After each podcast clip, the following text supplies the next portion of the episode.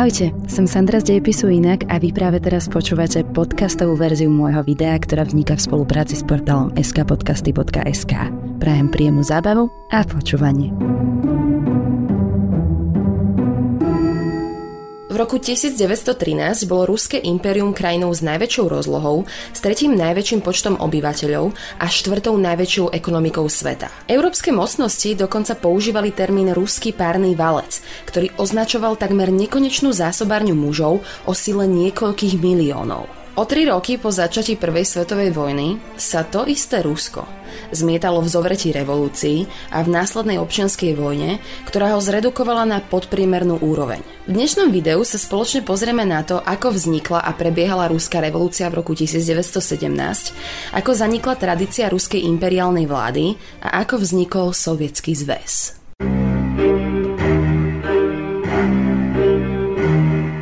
Keď začala Prvá svetová vojna, v Rusku vládol už 20 rokov cár Mikuláš II z dynastie Romanovcov. Od samotného počiatku chcel vládnuť autokraticky a bol značne nepripravený a slabý vladár. Neschopnosť jeho vlády sa ešte viac zvýraznila pri usmerňovaní vojnového úsilia. Nezorganizoval žiadnu administratívu na zabezpečenie primeraných potrieb pre mužov na fronte. Od výzbroje cez prepravu potravín až po lekárskú starostlivosť.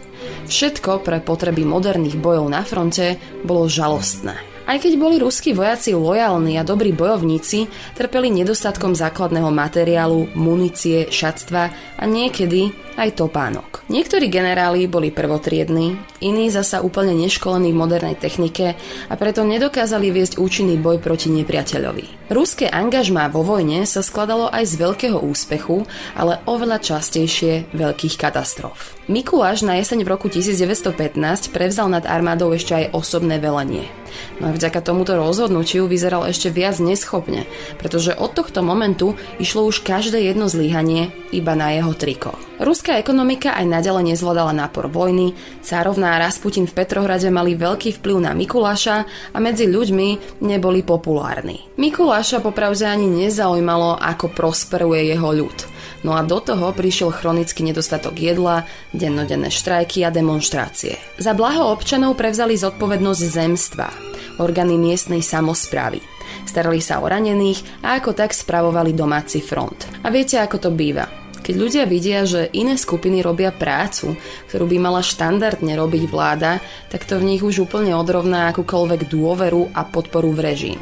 V Petrohrade panoval zlovestný nepokoj a revolúcia čakala za rohom. No skôr ako sa k nej dostaneme, musíme si vysvetliť jednu dôležitú maličkosť. Rusko, na rozdiel od Európy, v tomto čase ešte stále používalo juliánsky kalendár, ktorý bol o 13 dní pozadu od gregoriánskeho. Z toho dôvodu sa Medzinárodný deň žien v Rusku konal 23. februára, zatiaľ čo v Európe bol už marec. No a práve v tento deň vyšli tisícky žien do ulic Petrohradu. Protestovali proti nedobre riadenému vojnovému úsiliu, proti prúdko stúpajúcej inflácii, nedostatku potravín a stratách na životoch. Protesty sa rozšírili aj medzi robotníkmi, študentmi a naprieč ríšou. K nahnevaným davom sa pridali aj vojaci, ktorí pôvodne mali protesty zažehnať a naprieč celým Petrohradom sa objavovali transparenty s heslom Preč s cárom. Niektorých vládnych úradníkov pozatýkali, ničili emblémy a symboly cárskeho režimu. Vláda úplne stratila kontrolu nad hlavným mestom.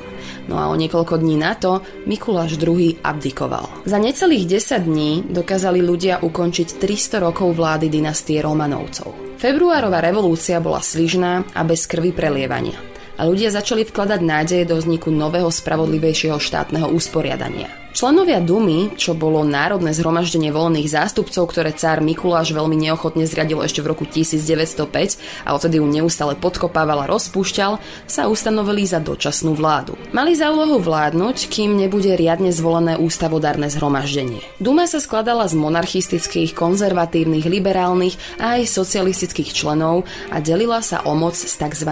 sovietmi. Výbormi, ktoré volili vojaci a robotníci, ktorí ovládali všetky jednotky a dôležité komunikácie a infraštruktúru. V Petrohradskom soviete dominovali tzv. esery a menševici, ktorí boli ľavicovo a prodemokraticky orientovaní. Boli však oveľa radikálnejší ako dočasná vláda. V tej dobe ešte podporili rozhodnutie, aby Rusko zotrvalo v Prvej svetovej vojne a splnilo si záväzky voči spojencom. Toto rozhodnutie sa pre nich stalo osudovým a nahralo do kariet menšej skupine bolševikov. Zotrvávanie vo vojne totižto prinieslo Rusku ešte viac úmrtí a skľúčenosti, čo oslabovalo dôveru v novú vládu a inštitúcie apríli 1917 sa bolševický vodca Vladimír Ilič Lenin vrátil zo švajčiarského exilu do Ruska.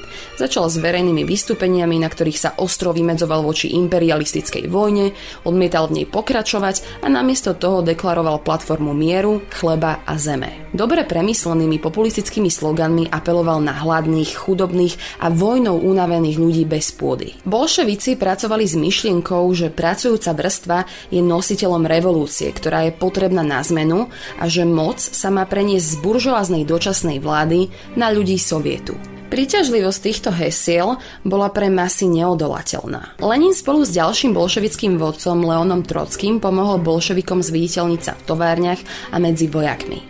V júni 1917 ruská ofenzíva skončila katastroficky. O život došlo až 400 tisíc vojakov a niesla so sebou masívne dezercie a totálny morálny kolaps v armáde. V júli sa už vojaci a námorníci začali hromadne búriť.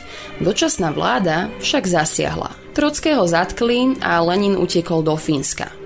Premiérom vlády bol vtedy charizmatický právnik Alexander Kerensky a jeho cieľom bolo oživiť schopnosť Ruska bojovať v Prvej svetovej vojne. Veliteľ ozbrojených síl generál Kornilov v auguste 1917 nariadil svojim mužom, aby ich pochodovali do Petrohradu a zatočili s chaosom, ktorý oslaboval ruské vojnové snahy. Domnieval sa, že bolševici doma úmyselne sabotujú ruské úsilie a pokúsil sa o vojenský prevrat. Trockého medzi tým prepustili z väzenia a podarilo sa mu narýchlo zorganizovať červené gardy bolševické milície, ktoré Korilovi zničili všetky plány. Táto aféra preslávila bolševikov ako záchrancov revolúcie a Ruska a do konca septembra získali väčšinu v Petrohradskom soviete. Na jeseň sa Lenin vrátil a určil, že je na čase zvrhnúť dočasnú vládu a spolu s ňou aj zmes demokratických politík. Neveril, že revolúcia môže pokračovať mierovou zmenou alebo vyjednávaním so všetkými skupinami dočasnej vlády trval na použití násilia a odmietal rokovania. Dňa 25. oktobra 1917 bolševici zorganizovali štátny prevrat. Červené gardy obsadili kľúčové body v hlavnom meste, viac ako 18 tisíc bolševikov obklúčilo ministrov dočasnej vlády, ktorí sa zdržiavali v zimnom paláci.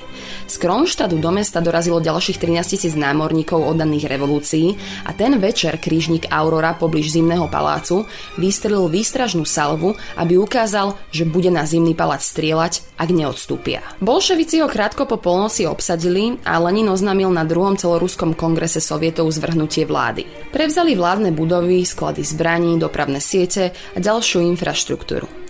Začali s konsolidáciou moci, uväznili a zavraždili desiatky až stovky tisíc obhajcov demokracie, ústavy a slobody politického prejavu. Zatvorili všetky miestne inštitúcie ako aj zemstva, znárodnili priemyselné odvetvia a banky a koncom roku 1917 začali hľadať cestu k vyjednávaniu o odstúpení z Prvej svetovej vojny. Nemci im ponúkli drastickú Brest-Litovskú zmluvu, ktorá dala rúske západné državy Nemecku. Lenin túto ponuku pôvodne nazval obscennosťou, ale nakoniec ju musel prijať. Postupne opustil od svojej počiatočnej predstavy v celosvetovú revolúciu namiesto toho sa rozhodol pre socializmus v jednej krajine. Bolševici v tom čase začali odmietať slovo socialista v prospech nového názvu – komunista. Cítili, že socialisti v Rusku a aj inde po svete boli málo revoluční, príliš demokratickí a kompromisne orientovaní. Túžili propagovať vzostup komunistickej strany vo svete a tak v roku 1919 založili komunistickú internacionálu s názvom Komunista Kominterna. Medzi tým disidentskí generáli získavali na svoju stranu mnoho dobrovoľníkov, ľudí, ktorí sa bránili v zostupu bolševikov a aj podporu zo zahraničia. Boli medzi nimi monarchisti, liberáli, ale aj umiernenejší socialisti. Tieto nebolševické skupiny zjednocoval odpor a nazvali sa Bielým hnutím, ako opozícia voči červenému teroru bolševickej diktatúry. Niektorí z nich chceli dosadiť späť na trón cara Mikuláša, ktorého bolševici ukrývali s celou jeho rodinou v Jekaterinburgu. Keď sa tam však biele hnutie priblížilo, bolševici cara s celou jeho rodinou popravili. No a táto občianská vojna pretrvávala až do konca roka 1921. Potom ako Trocký vybudoval silnú lojálnu červenú armádu a keď sa novo vytvorená tajná policia Čeka začala venovať oponentom, biele hnutie padlo. Roztrieštilo sa nielen kvôli rôznym predstavám o cieľoch, ale chýbalo mu najmä silné vedenie a organizačný talent. Komunistická spoločnosť, ktorú bolševici založili, sa značne líšila od spoločnosti, ktorú prezentovali marxisti v 19. storočí. Podľa Leninovho plánu spoločnosť viedla elita, a nie robotníci. Bolševici v skutočnosti rozdrteli opozíciu rolníkov, ktorá s nimi mala problémy. No a taktiež popravovali aj námorníkov, ktorí nesúhlasili s rastúcimi privilegiami bolševickej elity. Lenin masíroval mozgy svojich podporovateľov výmyslami o neustálej hrozbe vonkajších nepriateľov. Veril, že takýto typ neustáleho násilia a represí je kľúčom k udržaniu bolševického štátu. V roku 1922 vyhlásili zväz sovietských socialistických republik.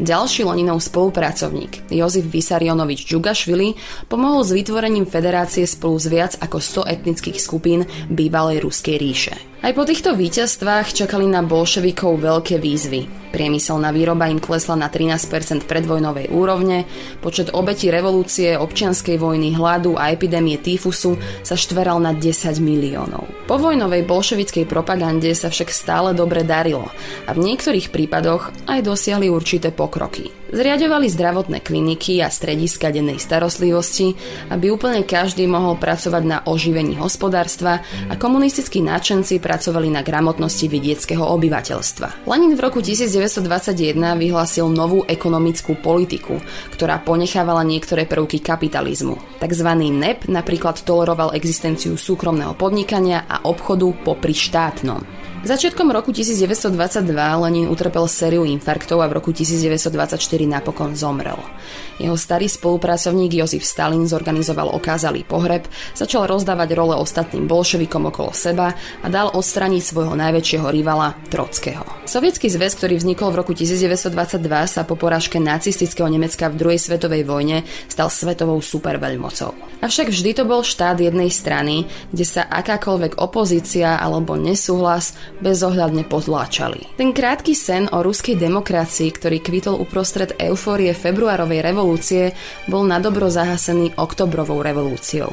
A na veľmi dlhú dobu zostal úplne mimo dosahu.